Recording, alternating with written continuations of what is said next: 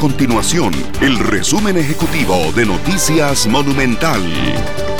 Hola, mi nombre es Fernando Muñoz y estas son las informaciones más importantes del día en Noticias Monumental.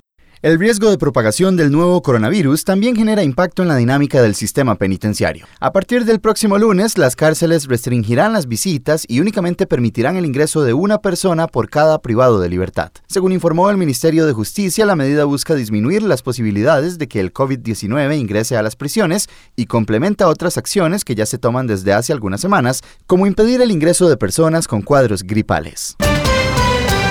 Además, el Ministerio de Salud recomendó a la población quedarse en casa el fin de semana como una medida de prevención ante el riesgo de contagio por el nuevo coronavirus. De acuerdo con los últimos datos del ente rector en salud, en este momento se registran 26 casos confirmados de COVID-19 en Costa Rica y 289 descartados.